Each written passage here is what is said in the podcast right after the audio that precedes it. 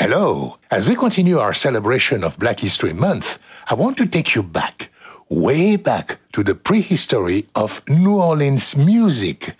What's that, you say? Well, in this fascinating Afropop episode, producer Ned Sublette, author of The World That Made New Orleans, explores this era of music in New Orleans before recordings were widely made there. So, let's gear up our imaginations and away we go. Hello, Georges Collinet with you. Well, kind of. Today I've got to catch a plane for Addis Ababa, Ethiopia. So for this episode of Afropop Worldwide Hip Deep, I'm entrusting my warm chair and my hot microphone to guest host Ned Sublette. Hello, Ned. How'd you? Hello, George. Mighty glad to be here for today's Afropop Worldwide Hip Deep excursion. The prehistory of New Orleans music. Treasures from the Hogan Jazz Archive at Tulane University in New Orleans. What do you mean, prehistory? Like dinosaurs? No! I say that everything before the invention of recording was basically prehistory because we didn't have a way to write sound, so we don't know what the music sounded like. And beyond that, the prehistoric period in music lasted decades past the arrival of recording. Yeah, because in some cases it took years for record companies to get around to doing cool stuff. Exactly. So, for example, most of the music that was going on in New Orleans in the 1920s wasn't recorded. They were recording jazz in Chicago and in New York, but not much in the home of jazz. We're going to see what we can find out about what was going on using the recordings we do have and oral histories from the Hogan Jazz Archive. The Hogan was founded in 1958 as an oral history project, ultimately with a list of some 660 informants. Voices whose memories date back to the early days of recording and beyond. With guest scholars Bruce Raeburn and Lynn Abbott. Ned, it's been great. You're looking sharp these days. But I've got to catch my plane. Goodbye, George, and thank you. I'll keep your chair warm, I promise, and I'll guard your Afropop Worldwide microphone with my very life. Goodbye!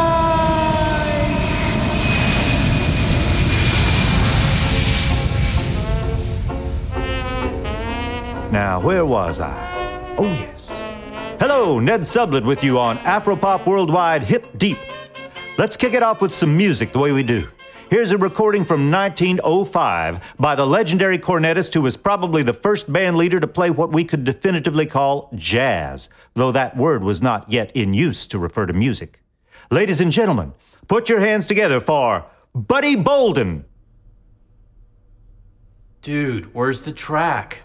That's Mike Jones, our engineer. Sorry about that, Mike. Actually, I'm just trying to dramatize that there is no recording of Buddy Bolden. If he was ever recorded, nothing has survived. We know he played loud. We know he was put away into an insane asylum at the height of his career. We know a few things about him, but we don't know how he sounded or even the exact location of his grave at Holt Cemetery in New Orleans. I asked my pal Bruce Raeburn about Buddy Bolden. Bruce is curator of the Hogan Jazz Archive and author of New Orleans Style and the Writing of American Jazz History. Bruce? Bolden's a symbolic figure. What Bolden represented to a lot of Creole musicians, particularly, was the impact of changing fashion and changing taste in the market. And Bolden obviously is pulling on the blues, and there's uh, a school of thought that basically says, well, you know, we know he's a blues player, we're just not sure if he's a jazz guy or not. So it's an open question whether Bolden was playing jazz or proto jazz, but we do know that he was playing for the low end of the market, that he was playing for black and Creole people, for the pimps, for the prostitutes, for the working class, blue collar population that lived in Central City the Lower French Quarter, Treme area, the good time people, and that he was performing a music that was exciting and sexualized. And of course, living a lifestyle that had the same adjectives applied to it. So, what we're looking at with Bolden is the desire of young people for something that goes with the way they want to live. And instead of doing waltzes and schottisches and mazurkas, which Bolden also performed before midnight, the young people, the night people that Danny Barker talks about, who want to go till 6 a.m., they want slow drags and shags and belly rubs. Those are the dances they do.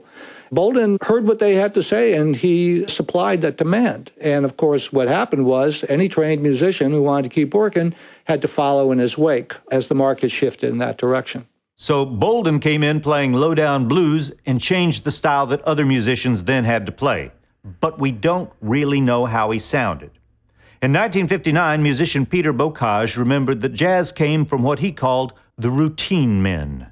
Now, you take a lot of those fellas, uh, they were routine players, and that's where jazz came from, you understand? Mm-hmm. That's where jazz came from, from the routine men, you understand? The men that didn't know nothing about music.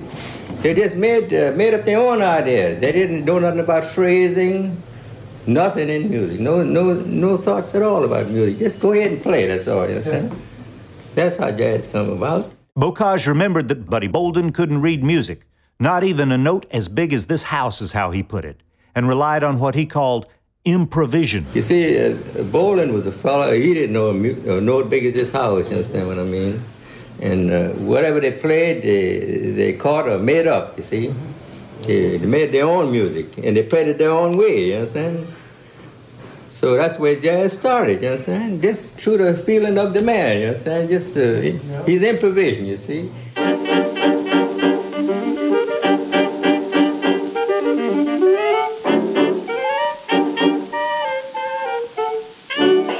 Bocage and his brother Charlie Bocage both worked in Armand Piron's New Orleans Orchestra, but the two brothers had very different styles. Their father was a boat builder and repairman. They are Creoles of mixed heritage, European and, and African heritage. And the dad had only enough money to get musical instruction for one of his sons. So the eldest son, Peter, was taught how to read music and became a musicianer, as Sidney Bechet would say. In other words, someone who was fully literate, could do theory, could do some arranging, but his brothers were also musicians. Pete was a violinist who became a cornet player with Piron. And his brother Charlie didn't get that kind of musical training and was basically what would be called a faker, but he had an excellent ear. Uh, he had perfect pitch. And he becomes the banjo player in Piron's band and also a vocalist. You've got two brothers working in the same band with different skill levels coming out of the same family, but the economic circumstances of the dad dictated who would get the training and who didn't. The fact is, it's that merging of different skill levels that makes a band like Piron so interesting because most New Orleans bands in this period and earlier had at least one player who was fully musically literate, at least one faker who could not read a note as big as a house, as Peter Bocage uh, said of Bolden, but could play hot very little recording was done of New Orleans bands in the 1920s, but among the earliest was Armand Piron's band. Bruce Raeburn. Armand Piron is a Creole violinist who comes from an illustrious musical family. He's someone who has significant training in Eurocentric music, but like so many other people, he has to conform to the changes in the market that Bolden symbolizes. And so he puts together a jazz band in the late teens and is among the earliest New Orleans band leaders to record, uh, originally in New York in 1923. Piron is often uh, characterized as the leader of a society band. Uh, I think Rudy Blesh said they had no jazz connection whatsoever. But in his advertisements, he put the band forward as one of the foremost jazz bands in the nation. And what's interesting to do is to take the oral history and compare it to the recordings. If you judge the Piron band strictly by the recordings they made in 1923 and 24, they are kind of polite and are a society band. They were a big hit with, you know, debutante parties and whatnot for uh, rich people in New Orleans. But if you go into the oral histories with some of the band members like Charlie Bocage and his brother Pete, what you find is when they played in Treme, they're playing blues for black audiences. And so this was a band that didn't record its get down music, but in the field, when it was hired to do a gig, they were playing a lot of low down blues and they knew what to do with that material. Uh, what you hear on the recordings, in other words, doesn't tell the whole story of what this band was actually doing in the 1920s. So here's Armand Piron's New Orleans Orchestra with Bouncing Around, recorded in 1923 before the innovation of electrical recording. In those days, instead of a microphone, recordings were made with a more sensitive acoustic horn that couldn't handle big bass waveforms, so bass drums weren't allowed into the studio in those days. But figure that on a gig, the band might have had a fatter bottom.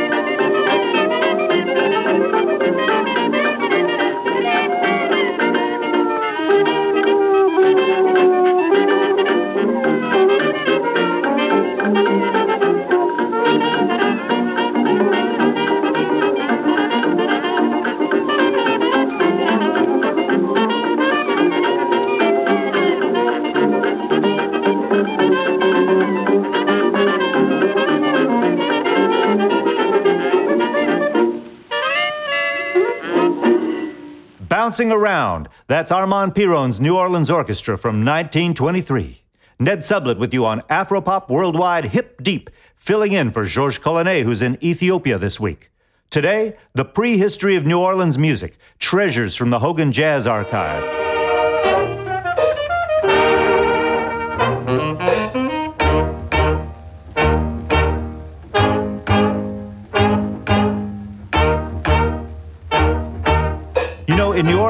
Stylistic boundaries are porous. A tune might be done in very different styles. We're going to trace now how one song transformed. It's called Sing On. We'll hear it first in its original a cappella sacred song version, then adapted into a hot jazz number by the Sam Morgan Band, and finally, how it worked its way into the brass band repertoire at street parades.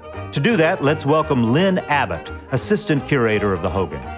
Lynn has written two books together with Doug Seroff that I highly recommend and which are beautifully illustrated. One is called Out of Sight, which combs through the African American press of the late 1880s and early 1890s for information about music. And the other, Ragged but Right, tells the story of black traveling musicians in the late 19th, early 20th century. Lynn's been studying African American a cappella music for years. I believe he was the first scholar to insist that barbershop quartet singing began in black barbershops. I asked him, does gospel quartet singing come out of barbershop singing, or is it the other way around? Or do we know? It's all mixed up, but I know the jazz singers like Louis Armstrong say um, everything they have came from church. And then some of the early uh, quartet singers who were in the church say it came from the barbershop. So if you listen to the earliest recordings, you're in the barbershop. And those early guys will say, well, it all came from cornfield singing. And that is a resonant phrase. It seems to carry the weight of slavery. It just takes it right back to slavery time. It's a euphemism for we sang in slavery. What can you tell us about this tune, Sing On? Sing On is a, a regional phenomenon.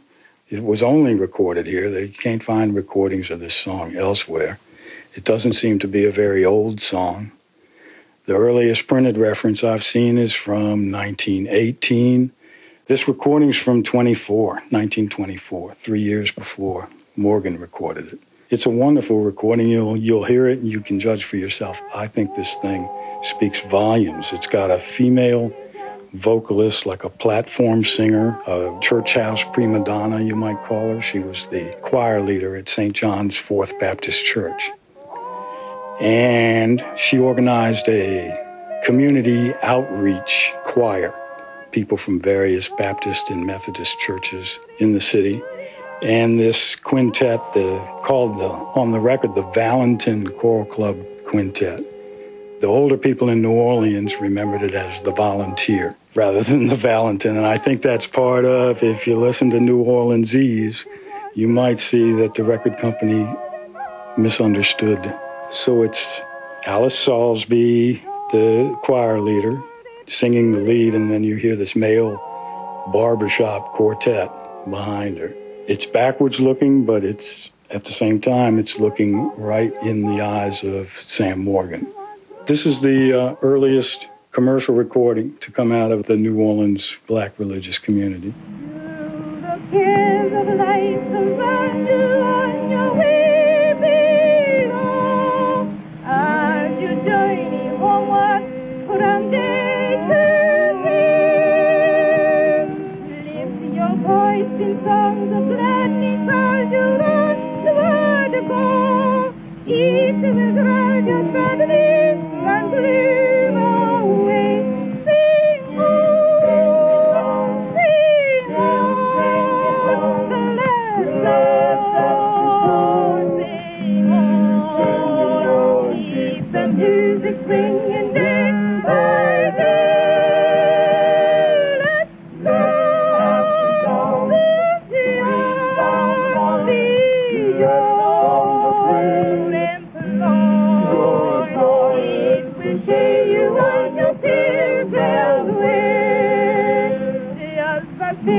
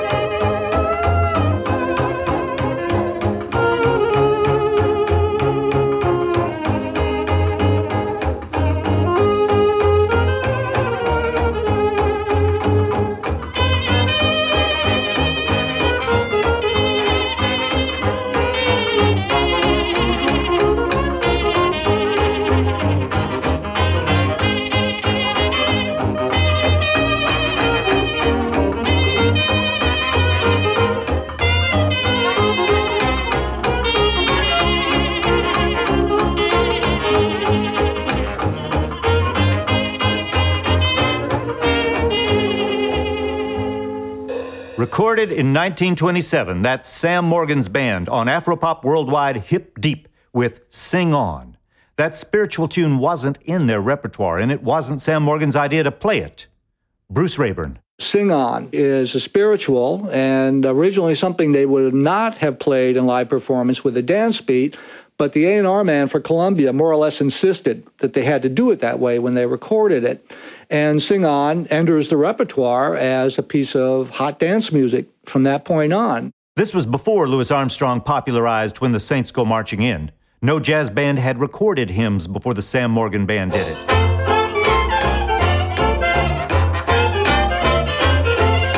The Morgan Band had three brothers in it Sam, Isaiah or Ike, and Andrew Morgan. Here's what Ike Morgan recalled when William Russell interviewed him in 1958, remembering that they had to play waltzes and schottisches. We played everything. We played waltzes. We had some place we played, we had to play shorters. They used to dance them for prizes. Now these little youngsters, they have to sit down. The guys used to set a glass of water right up on their head and they dance and don't waste a drop.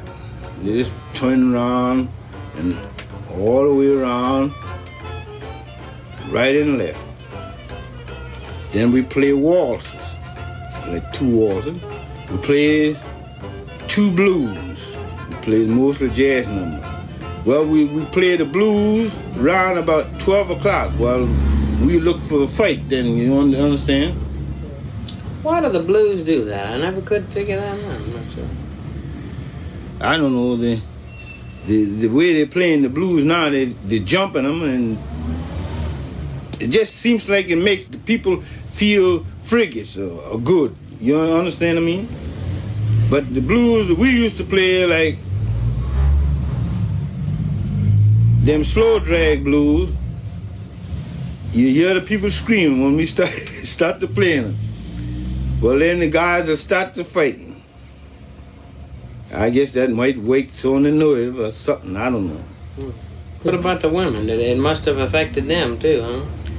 It more so. So this song, Sing On, which began as a spiritual number, found itself being played among the sinners.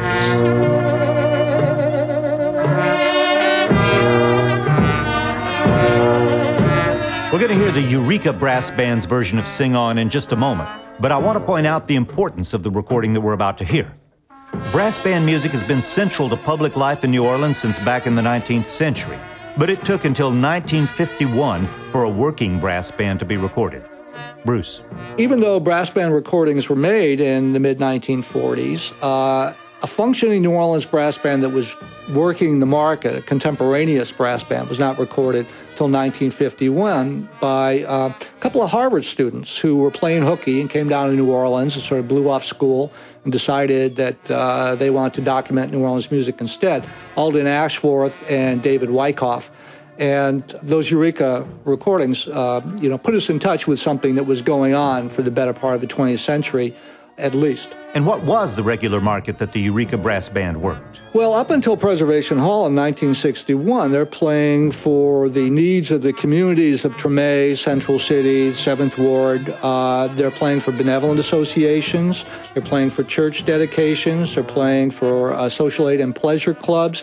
In other words, they're providing music in the street for things that go with the lifestyle of the New Orleans population. And again, the sort of uh, lower end, the working people of New Orleans who who will take over the street with a second line and enjoy themselves that way because that's how they cope with some of the perennial problems they had to deal with racism, poverty, crime, lack of opportunity. In New Orleans, you learn to live on the cheap, but you live well when you have these kind of cultural activities. And so, what Preservation Hall ultimately did was bring uh, tourists into this market. But uh, prior to 1961, New Orleans brass bands played for New Orleans people, and that was pretty much it. Recorded in 1951, here's the Eureka Brass Band's version of Sing On.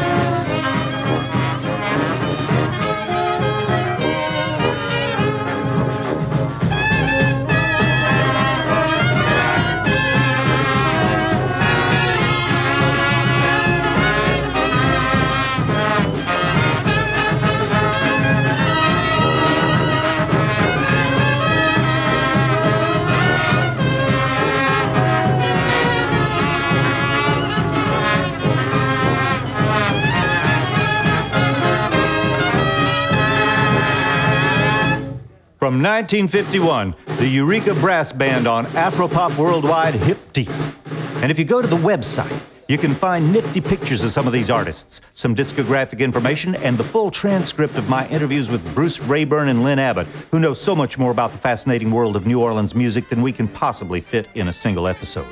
Treasures from the Hogan could be a whole series. And if you read the full interviews on our website, you'll see what I'm talking about. www.afropop.org, and I do mean org. Don't go away. More early New Orleans to come. Filling in for Georges Collinet, I'm Ned Sublette. You're listening to Afropop Worldwide from PRX.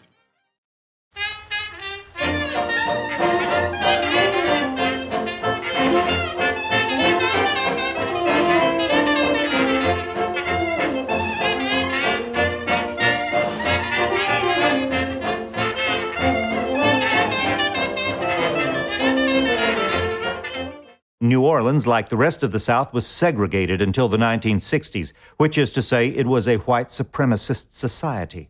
But the evidence suggests that in those days, black musicians and white musicians played together whenever they could. As, for example, in this 1929 recording we're about to hear by the Jones and Collins Astoria Hot Eight.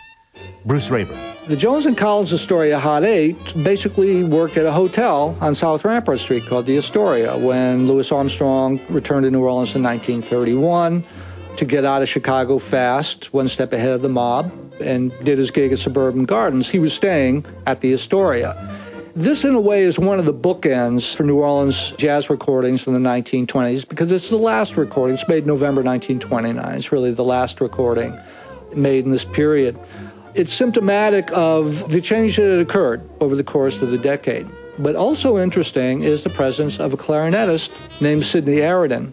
Best known, perhaps, is the composer of Lazy River with Hoagy Carmichael, but also uh, a white clarinetist from Westwego on the West Bank who had worked surreptitiously with Lee Collins on Decatur Street throughout the 1920s. In other words, a racially mixed band playing in a segregated city below the radar.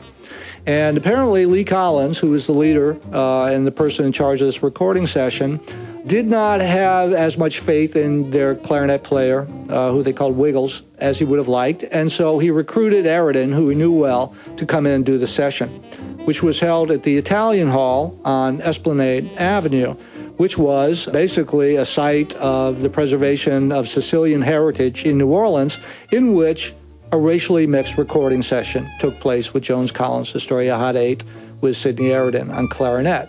Like the Jelly Roll Morton recording session from July 1923 with New Orleans Rhythm Kings in Richmond, Indiana, which was, you know, a Klan state at the time, There were certain risks involved in having a racially mixed recording session. However, one of the things that we learned from this session is that these musicians were willing to take the risks in order to play with the people they wanted to play with. And for them, they all spoke the same musical language. So Sid Arodin, even though he was white in segregated New Orleans, could hook up with Jones and Collins' Astoria Hot Eight and sound good the same way that Morton could with the New Orleans Rhythm Kings in 1923. And one of the messages that, that I take from this is that there was a common musical language, loosely referred to as jazz or ragtime, that New Orleans musicians in general shared over the course of the 1920s. Whether you were Creole, African American, or white, Sicilian, Jewish, whatever, you spoke the same musical language if you came from New Orleans. Now, those old tourist style Dixieland bands you may have heard that are supposedly representing for New Orleans music never have saxophones in them, right?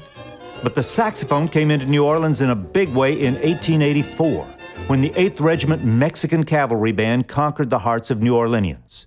Bruce Raeburn. Certainly, Encarnacion Payen's Mexican military band that came in for the World's Cotton and Industrial Exposition 1884-85 in New Orleans brought in a number of saxophonists, and some of them stayed. There was a guy named Florencio Ramos, for example, that ended up playing with the Fishbein Williams Syncopators, which gives you a little insight in the ethnic diversity of some New Orleans jazz bands. So saxophones throughout the 1920s, they are present in some of the most popular New Orleans bands. So what's up with the saxophobia? Bruce traces it back to a recording date in 1945 when musicologist Bill Russell got together with Bunk Johnson, an old school trumpet player whose recollections were sometimes misleading or bunk. Basically, what he did was get together with Bunk and say, let's put something together in the studio that sounds like the brass bands you remember from the early part of the century. And so they recruited all the musicians he had been working with already and recording with from 1942 on. And uh, they went in the studio, and Bunk said, no saxophones. Well, unfortunately, in the 1940s, the bands that were working the territory at the time pretty much all included saxophones. And so the idea that Bunk Johnson implanted in Bill Russell's mind, which is that you don't put saxophones in the band because it spoils the traditional New Orleans front line of cornet or trumpet, clarinet, and trombone, is dead wrong. Uh, New Orleans guys like to have that axe available, and they knew what to do with it. Here's Jones and Collins Hot 8 with Sidney Arodin on clarinet. And check out the saxophone in this tune. This is Tip Easy Blues.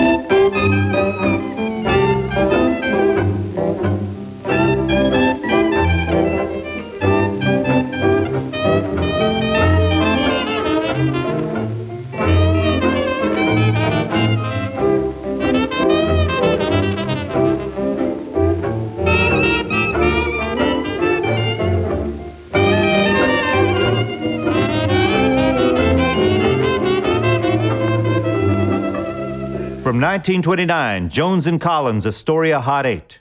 More to come, don't go away.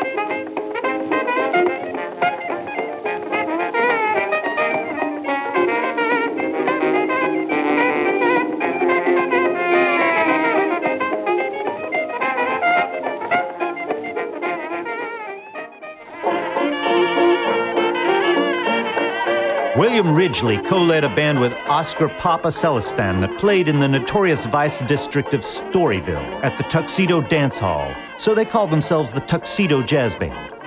Ridgely also had a pressing shop and a shoe black stand uptown, where he met a man named Sim Black, who had an idea for how Ridgely's band could make more money. I got to know a white gentleman by the name of Sim Black.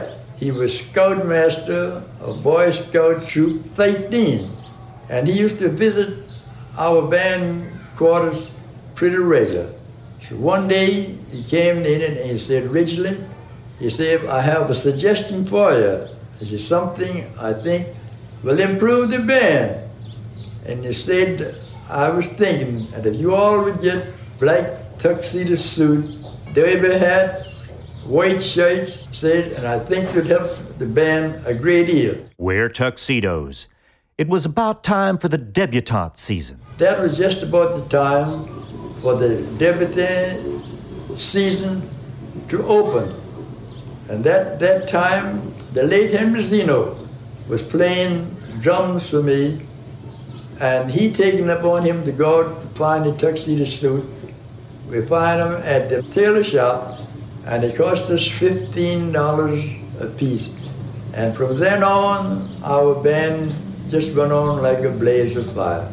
So the tuxedos cost the musicians $15 apiece. Bruce Raeburn. Based on Ridgely's oral history, we note that they were making about $1.50 a night plus tips in the Tuxedo Dance Hall in 1915. By 1925, all the sidemen are making $25 a night, which is considerably above what would have been the standard union wage at the time. And so the sort of social acceptance of jazz is um, through the, the appearance of the musicians and their conduct, because Ridgely talks about no drinking, no swearing, no spitting on the bandstand when you're playing for rich white folks and wearing your tuxedo. You want to, you know, keep it clean on all levels and play well. Here's the Tuxedo Jazz Band with a song that perhaps carried a cautionary message to all those young jazz mad debutantes Careless Love.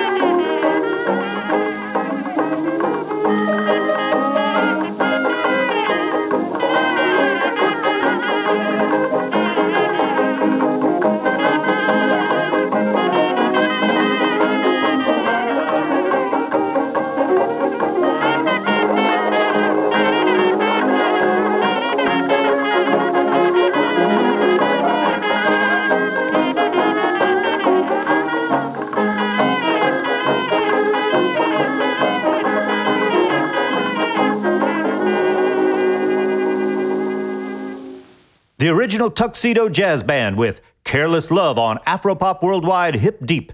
Ned Sublette with you sitting in the temporarily vacant chair of the mighty Georges Collinet. William Ridgely and Oscar Celestin had a falling out, and the Tuxedo Jazz Band split off into two bands. One was the original Tuxedo Jazz Band, and the other was Celestin's original Tuxedo Jazz Band. And they both made a significant personnel change in their respective piano chairs.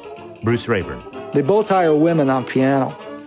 In other words, wearing tuxedos did a lot to sort of upgrade the visibility, the respectability, the legitimacy of these jazz bands, which had associations with vice and poverty that uh, they, you know, were originally part of how they were perceived. But the inclusion of women as piano players did a lot too, particularly a young lady from Bay St. Louis named Jeanette Salvant, who was very well trained on piano. She could read, but she could also improvise. And she was recruited for the band after 1925 and became a longtime member, eventually marrying the banjo player Narvin Kimball. And so Jeanette's story uh, also tells us something different about how the idea that jazz could be respectable and acceptable to the white middle class occurs. They came to my home and had me play. I never shall forget Alabama Bound. I had never seen orchestration before and they were quite amazed uh, the way I played it. Although I'd never seen orchestration, I'd only been playing sheet music. They took it from there and they asked my mother, would she allow me to become a member of the band? My mother said I was just a child, I was just out of school, and uh, although she wanted me to go right ahead, she was very proud, and she he promised her that he would take care of me, of which he did. He was very, very nice. The introduction of women who, by no stretch of the imagination, could be labeled a prostitute or vice ridden in any way, really dressed up these bands along with the tuxedos. And so, what we see with the Tuxedo Jazz Band is how black music from the bottom of society migrated in the market to become palatable to the entire market, including rich white people. Ridgely recruited a woman named Emma Barrett, who later on became a star at Preservation Hall. Sweet Emma was known as the Bell Girl. She always wore a Girl Scout beanie. That became one of her signatures. And uh, she also didn't trust banks, so she kept all the money she made in uh, sack, which she kept with her at all times. And she adorned her ankles with some bells, so she provided a little rhythm when she was playing solo piano. But she uh, replaced a man. Manuel Manetta had been the pianist with the original Tuxedo Jazz Orchestra and was on their first recordings. And then later on, the women take over. Now here's Celestin's original Tuxedo Jazz Band with My Josephine.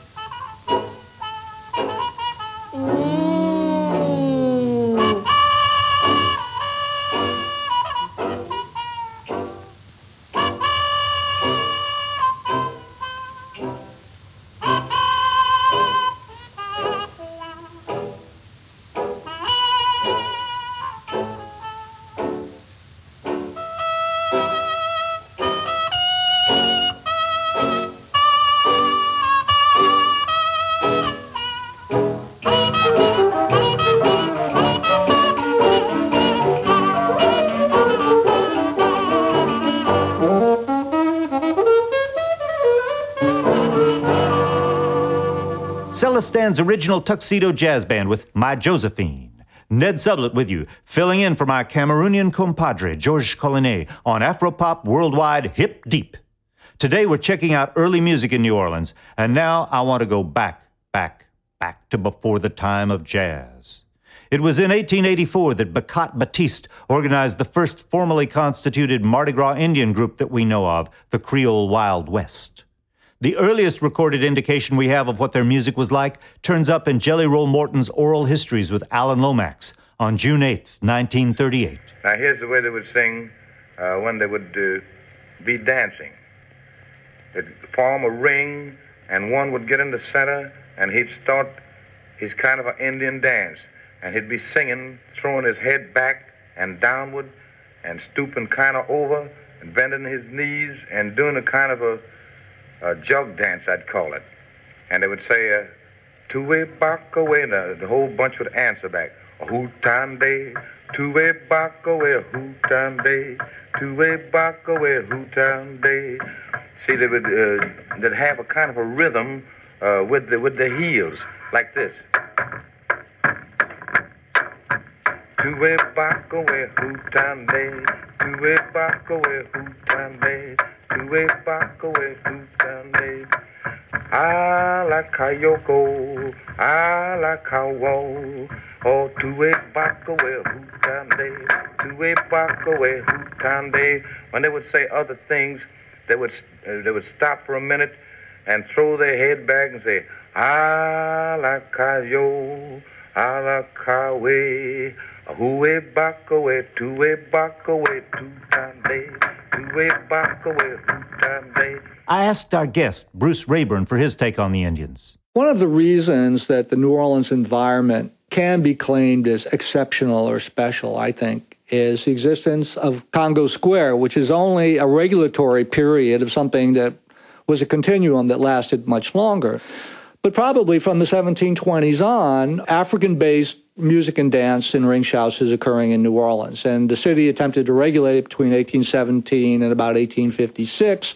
And then, of course, it just filters back into the neighborhood. So if we want a contemporary example of that spirit tide, that thread that takes New Orleans music all the way back to the west coast of Africa, Mardi Gras Indians are one of the best examples of that. And they are a reification of something you can also find in the Gulf Caribbean, Central America, not just the music they make, but the way they present themselves, what the ritual is all about, the feathers and the beadwork and the ritual dancing and confrontation.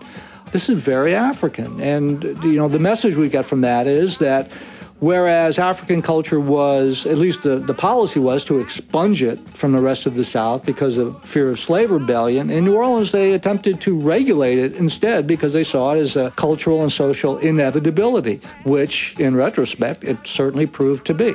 And, you know, the resiliency of these tribes, which are about overcoming adversity and celebrating a spirit of resistance to oppression, whatever kind of oppression you might imagine uh, that's still alive and well in the population of New Orleans. And, you know, it's fitting that if we talk about the, the sort of prehistory of jazz, if we're going to have an endpoint of that discussion, it has to take us back to the streets. And we're about to take it back to the streets. It took even longer to record an active Mardi Gras Indian group than it did a working brass band, until 1954 when Samuel Charters made the first field recording. Before we take off on it, though, you know, we've been listening to a lot of voices of long dead New Orleanians today, bearing witness to how things used to be back before every moment of life was documented and webcast. I asked Lynn Abbott if he could sum up what he'd learned from all his years of contact with these oral history recordings, and I thought it was a beautiful answer. I learned that, uh, first of all, we didn't talk to these guys enough, and we still haven't really learned to listen to them as well as we could if you hang around this place after it closes and it gets nice and quiet in here, these people start talking to you in here. And they say, You don't have it quite right yet, you know? Get to work. Bruce Raeburn, any last words? Well, I just want to encourage everybody to uh, continue to follow what's going on with New Orleans music because we've been talking about the history, we've been talking about the 1920s.